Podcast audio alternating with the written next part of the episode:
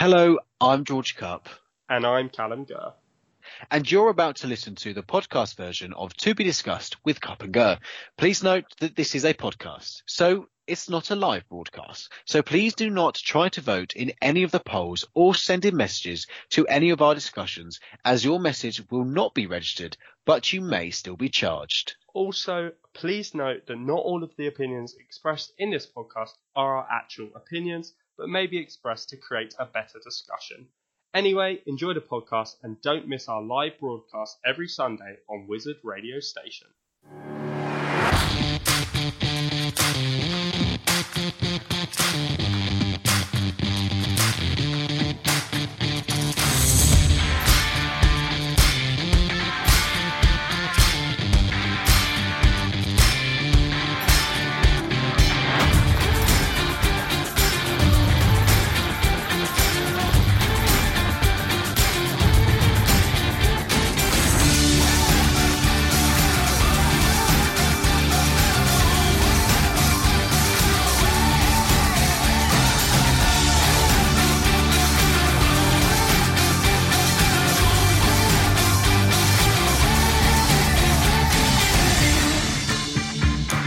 Good evening. This is To Be Discussed with Gurr, our brand new show where we prove that different political opinions does not have to end in feuds and the breakdown of friendships. My name is George Cup and I will be joined by my co-host and political opposite, Callum Gurr. Hello everybody. That's right, George is a hardline Brexiteer and true blue conservative whereas I'm a Lib Dem and Remoaner. But despite these different standpoints, we're still good friends.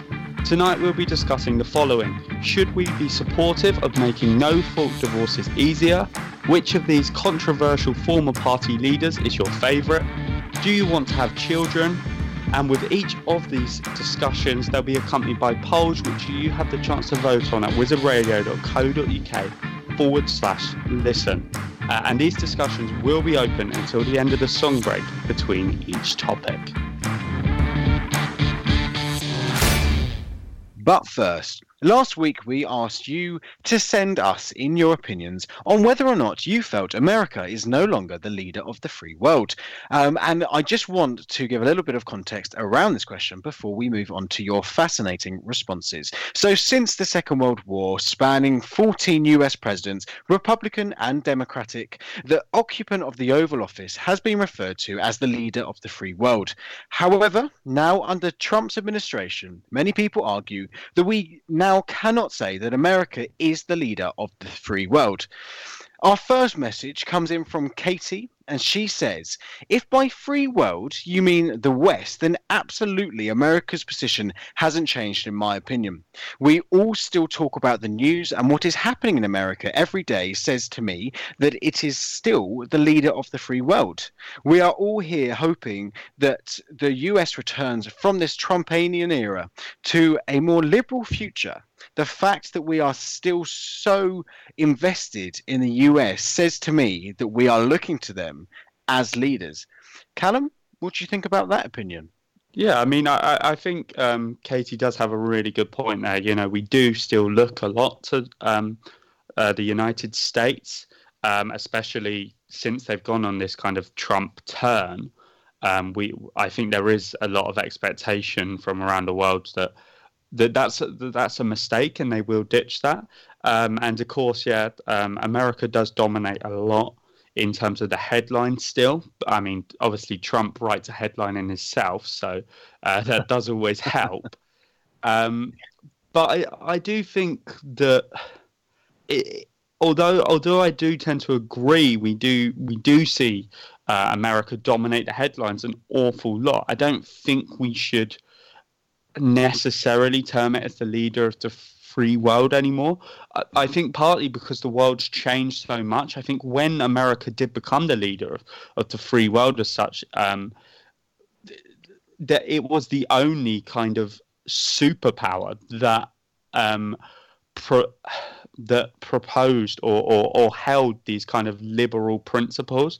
Whereas I think nowadays, um, if we look at the climate around the world, you know, we've got we've got the European Union, which is um, you know, something of a superpower in its own right, and obviously does broadly support democratic principles.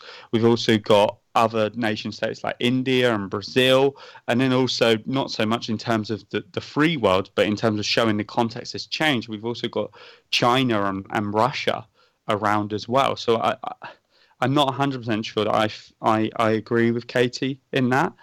Um, just kind of moving on to the, the next opinion we got in from Sam. So Sam said the US still leads culturally, even if it isn't as influential on politics anymore. Uh, most of the music, film, and TV shows that we watch are American, and Hollywood is still the center of the entertainment industry. The soft power that the US has through entertainment and media is still so important and influential, and we consume more media now through social media, all of which are American companies, than ever before. So their influence over that is massive too. I mean, what do you think of that, George, in, in terms of more going along the cultural uh, argument as opposed to the, the, political and the free market argument. Mm. I, I, I must admit, um, Sam, you have brought brought to light an argument that I had never even thought of um, when yeah. we when we brought this question forward. Um, because to me, uh, when I was thinking about leader of the free world, I was thinking politically. Um, and and you make a, a fascinating point and a really interesting point. Um, and I and I do to a degree uh, agree with you in what you're saying. We do see a lot of influence in social media, in media, in films from America. Um, and I don't know whether that's because because we see um, America has such a vast population, which means there are more opportunities for people over there, um, or because of the, the raw talent that America is is being able to produce. But also, I I, I do believe that. Um, even though a lot of these industries and entertainment businesses are American, I would say that a lot of European countries play a role within those um, companies as well. For example, if we're looking at films, yes, it might be an American-based company, but I would say a lot of the the influence from that is taken from the actors that, that portray the roles, um, and a lot of the actors are uh, European. But also, I, I, I feel if we look at TV shows and films, American uh, pr- produced films, in my opinion, are always a bit different to European produced films. Um, and you can always tell the difference. Uh, I find, and I, I, I feel that the the culture element of America is we, I, I feel like that America and United Kingdom, cultural wise, is quite similar. Um, and I and I believe in because of that we bounce off each other in in certain cultural um, in ways that we live our lives and and I think maybe that's why we we might think especially in this country that we have are being influenced so much culturally by America because it's kind of already what we practice. What do you think on that though, Callum? Yeah, no, I think I think you're right. We do bounce off of each other. I think if we look at something, you know, a really big moment that's happening tonight, the the Game of Thrones final season premiere, um, I, I I think if you look at that, I mean, a lot of the actors, an awful lot of the actors are, are British, uh, but obviously it's produced primarily uh, not geographically within the states, but by an American company, yeah. um, HBO. Um, so it does show that yeah, we do bounce off each other, but more to the point uh, from Sam in terms of um, the, United States' cultural influence. Yeah, I mean, of course, I think arguably that is a place where it is still the leader of uh, the free world in terms of it, its cultural influence now. Yeah, let's bring this back to um, the political side from um, this next opinion from Cameron. Um, and he says, To me, being the leader of the free world would suggest that you have an actual influence on global politics, which America just doesn't have anymore, in my opinion. Everyone may talk about what is happening over there and US politics, but everyone kind of does the opposite to whatever the US does. Trump pulls out of the Paris Climate Accord and everyone else doubles down on it. Trump supports Russia, everyone else puts sanctions on Russia. The only way that they are a leader is that everyone looks at their poli- policies and says, we'll do the opposite. What an, what an opinion that is. That's a really precise opinion. What do you think, Callum? Yeah, yeah, it's um, it's a point I hadn't thought about again. Really, I think I, I think there is an element of truth in there, though. Um, in in mm. kind of. I, I, think it's because of how divisive a figure Trump is, um, and the actions he's he's taken. You know, aren't really the the acts of a leader of of a free world as such. I mean, yeah. putting up a a, a wall um, between um, America and one of its closest neighbors is, you know. It, it, it doesn't strike me as a particularly liberal thing to do do. Uh, so so I, I can definitely see that, and I think there has been a reaction against that. I mean, what do you think on that as well, George? I so I, I just quickly link that back to the first one we had from Katie about America always hitting the news, and I do agree that they do always hit the news. But just because they're hitting the news doesn't mean they they are potentially a leader of the free world because I feel like a lot of the news that comes out of America is bad. And like Cameron rightly says, because of that, a lot of countries do the opposite of what um, America is actually doing. Um, so so yeah, I, I I very much agree with, with Cameron's Cameron's point here, um, and it's a fantastic. We've had fantastic um, opinions in from from everyone tonight. Um, thank you very much. Um, I think it's now time for us to move on to our first on break of this evening, and here is "So Am I" by Ava Max.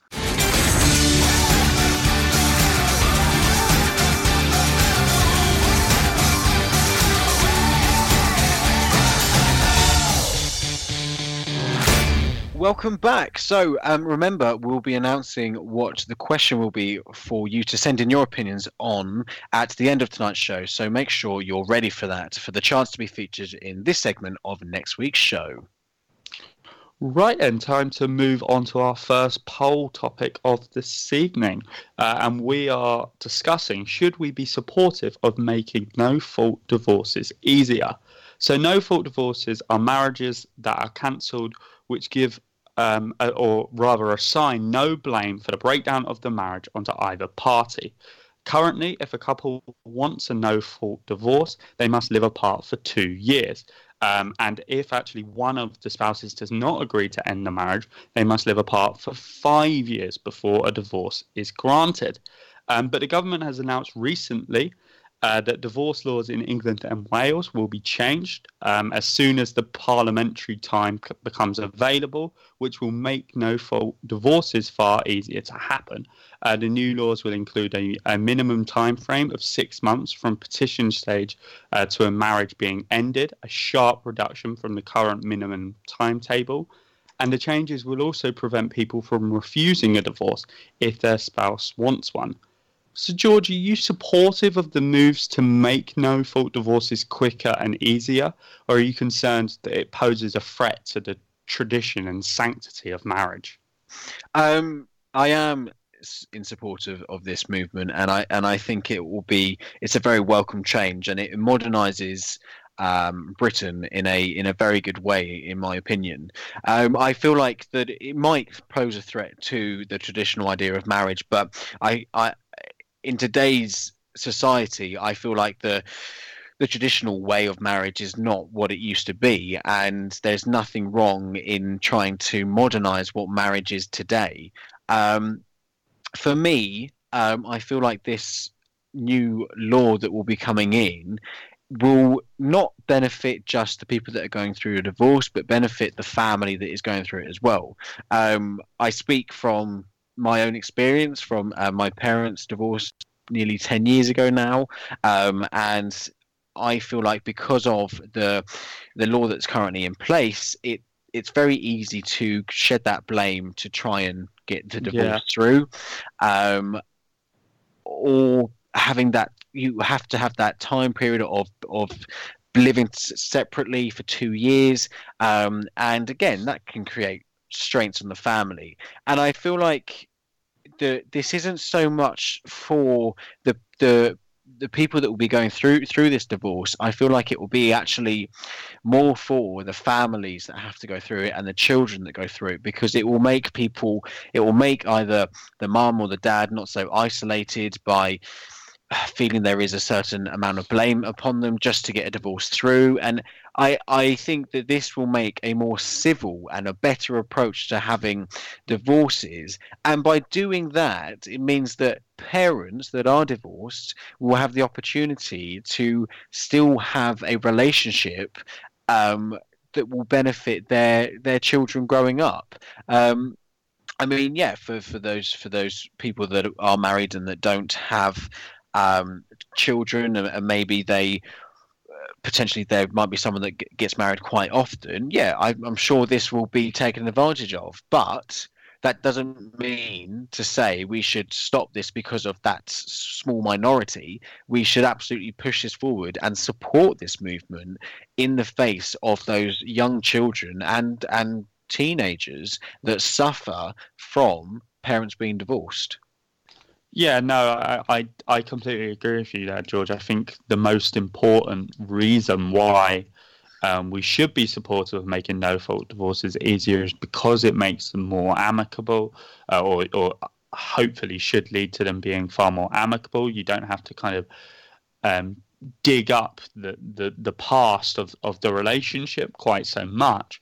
Um, that should mean that that when um, children are involved, um, these people um, are far more capable of continuing to have a kind of positive um, relationship after that. That that then means that um, for the children, it's far less stressful, mm. Um, and and the teenagers, as you say, it's far less stressful when these kind of things happen. Um, just to kind of bring in the other side of this, though, um, there's kind of an an argument um, against making these no fault divorces easier, um, not just because in terms of the, it will protect the sanctity um, of marriage by making sure that these no fault divorces aren't as easy, but also um, there's an argument that maybe what we should be looking at is before people get married, we should be looking to educate them in the kind of financial implications that marriage has, but also the implications it has on on your relationship in general and kind of the the importance of the commitment that you're making. Um, and and so that so there's this train of thought that says that rather than making no fault divorces easier, we should be trying to almost prevent the need for divorces in the in the first place. I mean, what would be your response to that, George? Do you have any kind of sympathy for that kind of argument? I think that we shouldn't be having an argument upon either or. I don't see there being anything against having that education as well as this law being passed, um, because it, it it is a matter of fact that uh, when you go into get married to someone, there is a, a bigger financial burden upon yourselves. You have you are supporting someone else, um, and and also your life gets more serious. You know, you're living with someone else, you have to, you've got bills to pay, and so on and so forth. But I, I don't believe we should be having it's either this option or that option. I I think we should maybe be trying to bring those two options together to to get this message through that that, that marriage is not just a lovely idea; it is a commitment for life. Um, but also, I I do feel that our generation and generations below ours will now be in are now in a situation where marriage isn't as um, idealized as it used to be. And i feel like generations before ours have always had that especially my grandparents generations were you've got to get married and when you're married you've got to be with that person for a very long time. And i mean i think if we're talking about divorces our friendship group, Callum, I would say probably 80% of our friends in that friendship group have parents that are divorced. And yeah. it's it, that is because I feel like that that generation of, of parents and, and adults realize that it's not everything that maybe their mum and dads had and because of different cultural beliefs and how time has moved on marriage isn't as much as, of importance as it used to be um, so i think uh, generations to come won't rely on marriage just to have this i don't know official bond between a couple when at the end of the day if you love someone you love someone yeah yeah, I mean, I, I, I, mean, there's also this kind of movement that's, um, particularly amongst our generation, suggesting that marriage as an institution in itself is is sexist. So, so that they would argue that because um, traditionally uh, the the wife has to take the man's name.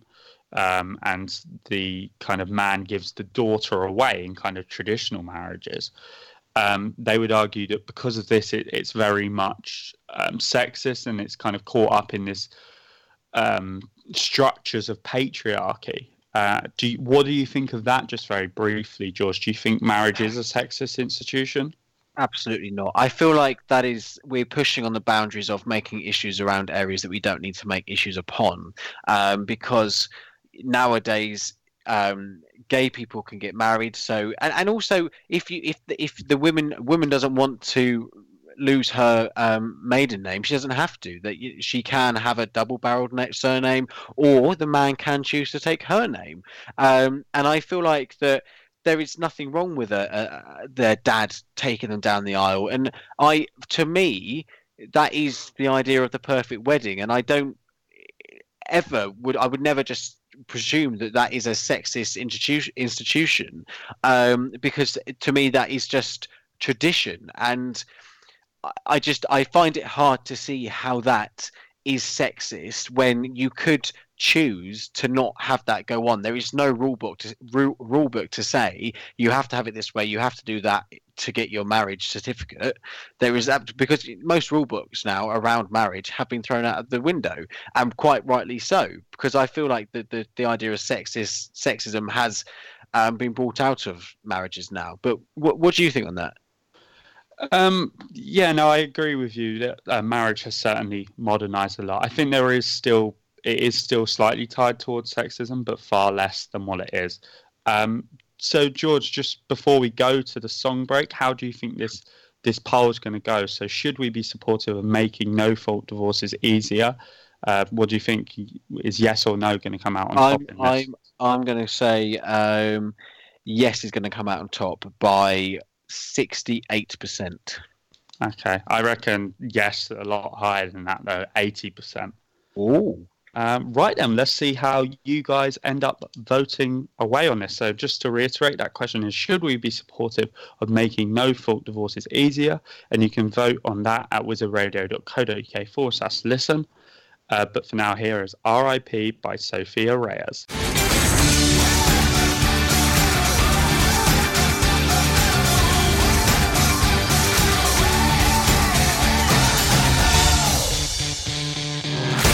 Hello and welcome back to To Be Discussed with Cup and Gurr. Before the break, we are should we be supportive of making no fault divorces easier? And you guys have been voting away on that one.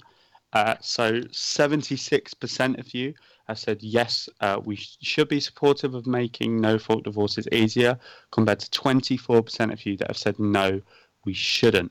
Uh, so, George, bit more uh, in line with my prediction on that one. Why do you think that is? Unfortunately, so. But I'm, I'm, actually I'm really happy that it is higher than um, what I said and more more closer to what you said. Um, I, I think that's because people are agree with the arguments that we put forward in terms that it's it's time to modernize the way we divorce. Yeah, yeah, we do argue well, George. We do argue well. Um, right, let's move on to our third discussion of um, this evening. And remember, this discussion is the multi poll discussion. We're asking the question which of these controversial former party leaders is your favourite? So the options for the, this poll are Margaret Thatcher, who was leader of the Conservative Party and Britain's Prime Minister for almost 12 years between 1979 and 1990. She was the first woman ever to hold that job. She was often called the Iron Lady, a controversial leader for her introduction of the poll tax and stubbornness in Parliament. The second option is Tony Blair, the Labour leader who served as Prime Minister between 1997 and 2007. He was the youngest Prime Minister since 1812 and the longest serving Labour Prime Minister. He's a man who has been labelled as a war criminal, and some would say he was a Labour member wearing a Tory jacket. And f- the final option is Nick Clegg, or should I say Sir Nick Clegg? I don't know. Um, from 2007 to 2015, Clegg held the position of the leader of the Liberal Democrat Party and Deputy Prime Minister under the Conservative and Liberal Democrat coalition between 2010 and 2015. He was a man that is known for lying about abolishing tuition fees and taking the Lib Dems too far right in supporting the Tories and tarnished the Lib Dems the name of Conservative MPs wearing yellow jackets. But Callum, I'm guessing we all know the answer, but who is your favourite former party leader out of those three? And if he wasn't on there, who would you pick next? well, first of all, I didn't know that uh, Nick Clegg took us to the far right, George. Well, no, I meant I meant further right. I, I maybe I need to to uh, polish up my skills on it, writing introductions. Um, yeah, so obviously, as as you say, um, Nick Clegg is my favourite out of those controversial former party leaders. um, you know, I think if if we look at um, Nick Clegg uh, and the, the coalition government in general, uh, the Liberal Democrats in that coalition introduced uh, gay marriage against heavy Tory resistance, uh, including from our current Prime Minister. Um, and we also introduced, uh, or rather, we took thousands of the lowest earners out of paying income tax altogether, again against strong conservative resistance. Uh, and I think more to the point in terms of looking at this question in, in general, uh, if we compare Clegg to Blair and, and Thatcher, uh, Clegg was the junior partner in a coalition, only deputy prime minister, where the other two were prime minister. Um, so he had nowhere near as much of a free reign to do as he would have wanted. Um, but still, despite this, uh, he managed to work in the national interest um, and kind of water down a lot of the, se- the severest um, urges of the Conservative Party. Uh, so for that reason, I think we should look at Clegg as the, the most favourably out of those three. Uh, and if Clegg wasn't on the ballot, as it were, uh, I would be looking to uh, to back Tony Blair. Oh wow! Um, more out of a, I very much am not a big fan of Margaret Thatcher. Uh, you know, the the milk snatcher, someone who um, oversaw many, many homes being repossessed, not just during her premiership, but after it, because she oversaw an interest rate of 15%. Um, and over 2 million manufacturing jobs were lost um, between 1979 and 1981 during the recession that she oversaw. Um, so, for those reasons, I'm not a big fan of Thatcher. So, that leaves kind of the next best option in terms of Blair. Now, George, why are you going to tell me that the Thatcher is so amazing. Um, well, I wouldn't ever say that she's so amazing because everyone has their flaws, and quite rightly so. You point out some um, flaws of herself. Um, but first of all, I think the main key argument here is that she was our first female uh, prime minister, the first female to ever have a significant role within politics in any European country. Um, and she, I, I think, just that alone should put her quite high up on this list. She was a a lady that made buying your own house doable. She brought in the right to buy scheme, and under her leadership um, and her government, she allowed working class people to actually invest in their family, invest in their home, buy it um, to help benefit their family around them. Um, she defeated the trade unionists that were coming up, attacking strikes. Um, under her leadership, the uh, the uh, strikes actually fell, and also even though the unions were claimed that um, she destroyed manufacturing in Britain, the British factories actually increased their output by 7.5% during her premiership. Um, and that's official statistics from the Office for National Statistics. Um, she she also was someone that that started the the negotiations with Northern Ireland. She brought in, she signed the Anglo-Irish Agreement, um, which gave the Republic of Ireland a say in affairs um, of the North, paying paving the way to essentially what Tony Blair then signed, which was the Good Friday Peace Agreement um, in 1998, and something as well which I quite like that she brought in and her government brought in was education reforms under her leadership. She made it possible for parents to actually um, choose where their children would go to school and and decide what education that they had. She um, made local authorities less in control of the future of um, younger generations and, and allowed the parents to choose where they wanted their, their children to, to, to move on. And maybe a controversial one, but for me, I suppose you could say it was good because we won. But the Falklands War, um, she decided to go against Argentina and we won. And I think that was a fantastic victory for this country. Um, and like I said, everyone has flaws, but I do believe that Margaret Thatcher is the best, most iconic, um, controversial leader on this list, and that's why I think you should back her. If I was to say um, who I'd pick next, I would have to say I'd pick Nick Clegg next because I just couldn't um, touch Tony Blair with a barge bowl. Um, so I, I, just I couldn't even dare dare touch him. No.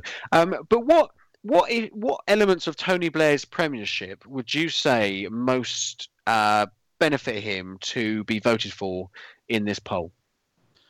Um, I think w- with Tony Blair, the, the main thing ab- about Tony Blair is that um, kind of he he invested an, an awful lot in in education. He also invested in in Sure Start centres. Uh, he introduced um, devolution um, into uh, Scotland and Wales.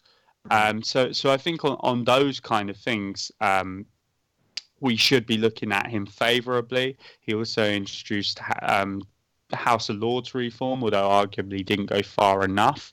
Um, and I think really the way I would summarise Tony Blair's um, premiership is is he had such an opportunity. You know, the, these massive landslides he got to, to really change the fabric of this nation in a, in a very similar way to what I can see Margaret Thatcher did do. She ultimately has affected um, British politics more probably than any other politician, um, or, or, certainly more than any any um, prime minister since then. Um, but Tony Blair never really got to the grips of that kind of legacy. You know, if we look at the Sure Start centres, they a lot of them have been closed down once the, the Conservatives came into government. Um, in terms of the, the, kind of education funding we had, you know, these the massive uh, investment in the infrastructure in schools there. Um, s- since then, we've seen the kind of investment go down in terms of those kind of things. Uh, and I just think, in general, there, there's there's not really this one thing you can point to besides, obviously, the Iraq War yeah. of what Tony Blair's real legacy was.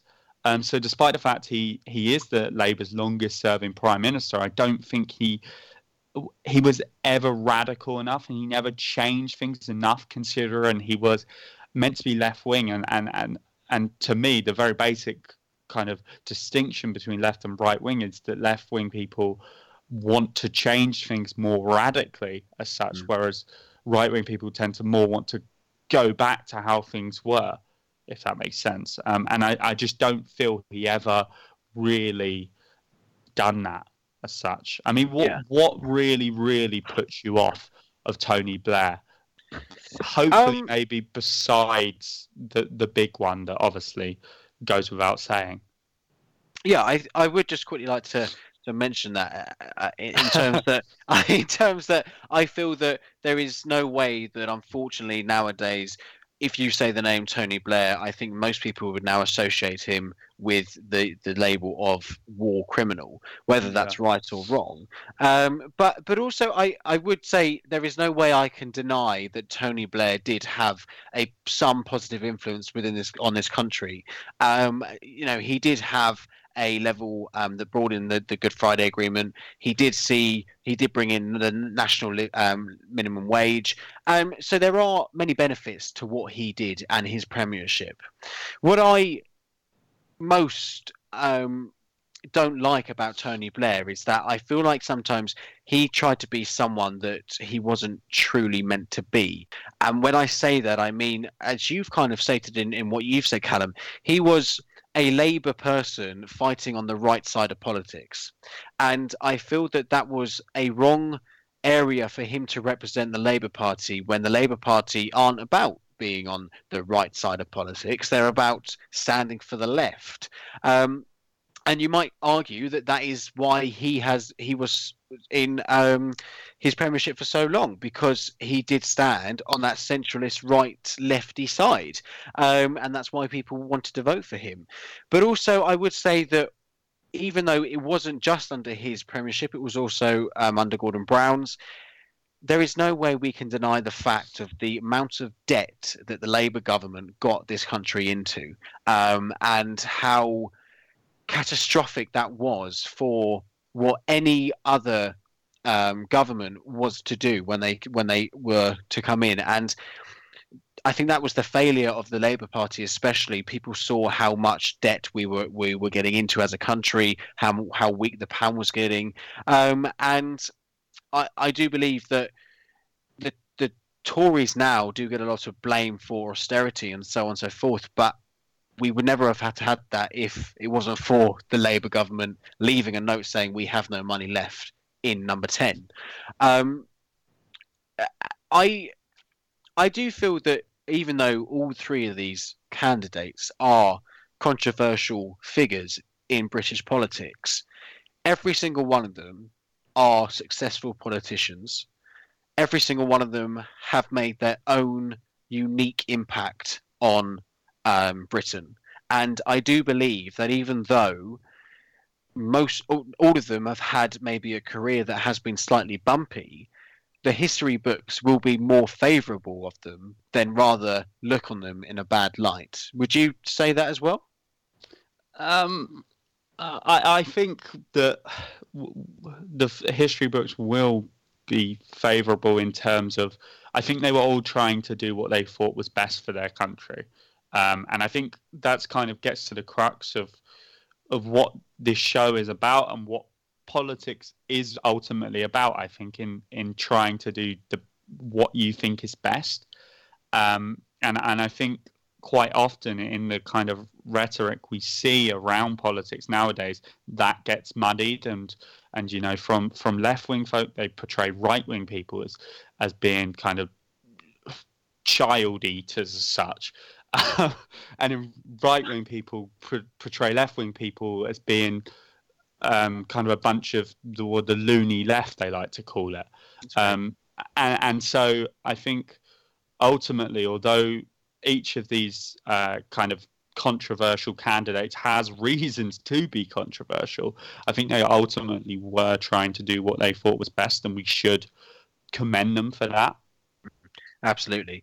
Um, right. Okay. So it's now time um, to move on to our next song break. And remember, during that song break, we want you to vote on this question: Which of these controversial former party leaders is your favourite? And the options are Margaret Thatcher, Tony Blair, or Nick Clegg.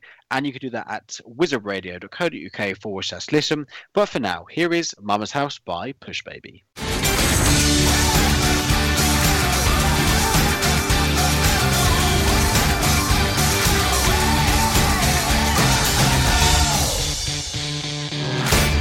Hello and welcome back. So, before that break, we asked the question uh, which of these controversial former leaders is your favourite? So, uh, the results are just coming in. Before they come in, Callum, who would you say will be on top?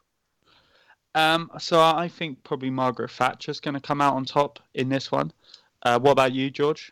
Um, I think it will probably be Blair. And, uh, and people, I did say that during the break, did I not, Callum? You did, you did, did. Yes, yes. Right, so the results have just come in, and um, quite fascinating, really. Margaret Thatcher is on 22%, um, Tony Blair is on 47%, and Clegg is on 31%. So Blair has it, Blair has it. yeah, I'm, I'm, I am quite surprised.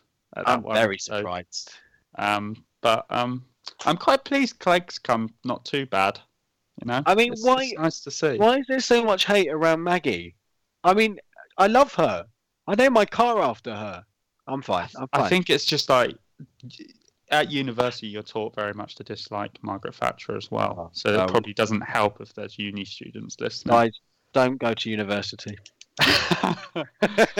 right then, time to move on to our fourth discussion of this evening, and we're asking: Do you want to have children? So, recent generations have been having less children um, than past generations. Uh, data has shown. For example, in 2017 in the UK, the total fertility rate declined for the fifth consecutive year to an average 1.76 children per woman, uh, down from 1.81 in 2016.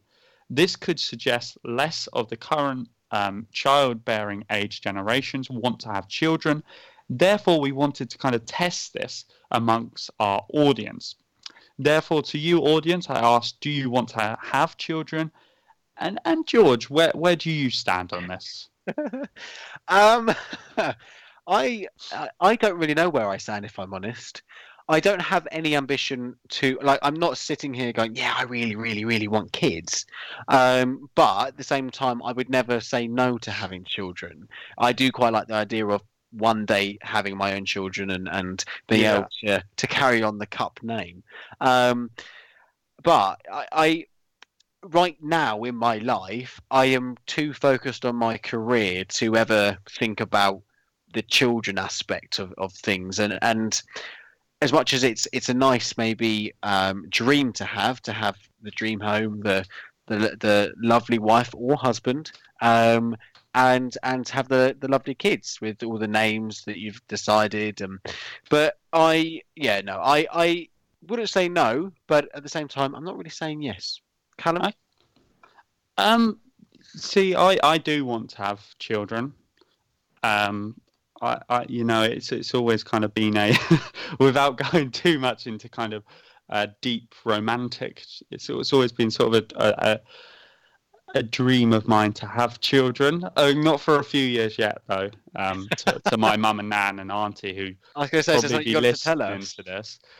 Um, but it does surprise me, George, that you you I, I would have thought you'd have been the exact same in in very much wanting to have children. Has that kind of has that changed in recent years, or or, or has that always been the case where you're kind of um, lukewarm on the idea? Um, I think I've always been quite lukewarm. Um, I'm, I, I, I don't know. I just, I, it's never really been something that I've been fascinated around. I, I quite like the idea of being able to give children back at the end of the day. Um, like when my sister has children, um, I will love to be the favourite uncle, but at the end of the day, I will very much looking forward to give them back. Um, Yeah. I know that the love is very different when they, they're your own children, but yeah, I just there's no real big ambition for me to have them, but at the same time, I would quite like to have them. Just one quick question for you, Callum. What are the chances that you will name um, your first boy after me? Um, no, no chance, George, as it goes. All right, then. um, I, I, I, I guess it's the same to you. yeah, Um, no, I, I'm I'm going to name my uh, first child after Tom now. Oh, okay, brilliant. Yeah, brilliant. that's fine. You ruined that. Um, just to get a quick barometer on this, George. I mean, what do you reckon? Do you reckon our audience will want to have children? I think it will be 58% favouring yes, they do want to have children. What about you? Yeah, I think you're about right. Just just an, a narrow lead for for the for the yes vote, as it were. Right, then it's time for you guys to have your say on this question. That is, do you want to have children? And you can do that at wizardradio.co.uk forward slash listen. Uh, but for now, this is My Bad by Khalid.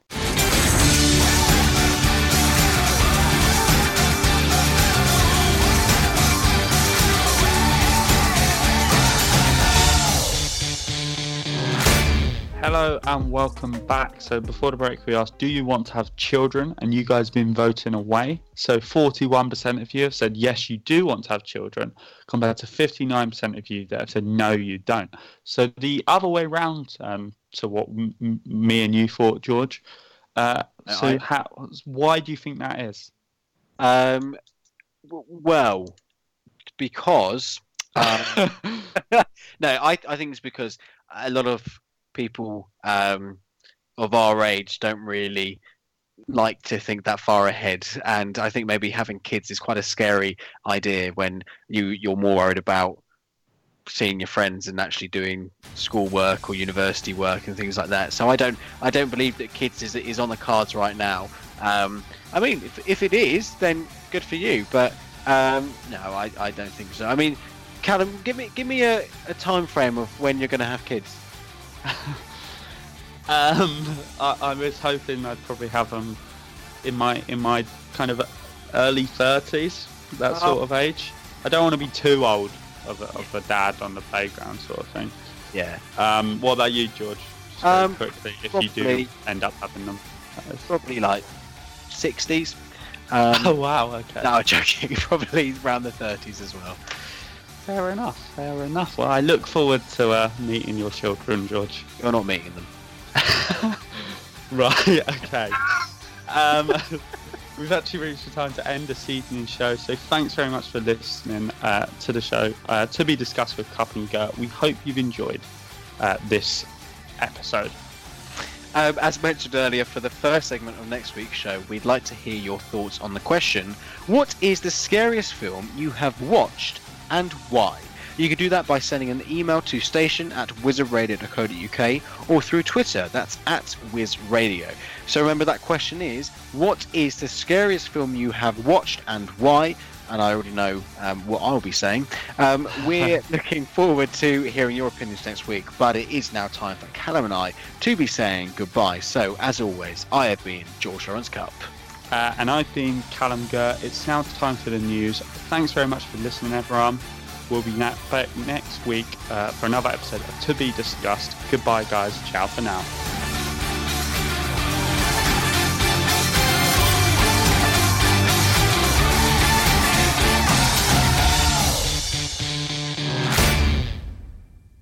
Everyone is talking about magnesium. It's all you hear about. But why? What do we know about magnesium? Well, magnesium is the number one mineral that 75% of Americans are deficient in. If you are a woman over 35, magnesium will help you rediscover balance, energy, and vitality. Magnesium supports more than 300 enzymatic reactions in your body, including those involved in hormonal balance. From functional medicine doctors to mental well being and female hormone experts, we all know that magnesium is the one mineral to improve all aspects of well being and health. But which one? Magnesium Breakthrough from Bioptimizers, the trusted choice recommended by leading experts with seven best absorbed forms of magnesium to ensure your body receives the support it needs for overall well being. Go to bioptimizers.com slash balance today and use code BALANCE10 for 10% off. Support your journey to wellness at B-I-O-P-T-I-M-I-Z-E-R-S dot com forward slash balance. Magnesium Breakthrough from Bioptimizers, your foundation to optimal health and vitality. It's time for today's Lucky Land horoscope with Victoria Cash. Life's gotten mundane, so shake up the daily routine and be adventurous with a trip to Lucky Land. You know what they say your chance to win starts with a spin. So go to luckylandslots.com to play over 100 social casino style games for free for your chance to redeem some serious prizes. Get lucky today at luckylandslots.com. Available to players in the U.S., excluding Washington and Michigan. No purchase necessary. VGW Group, void where prohibited by law. 18 plus terms and conditions apply.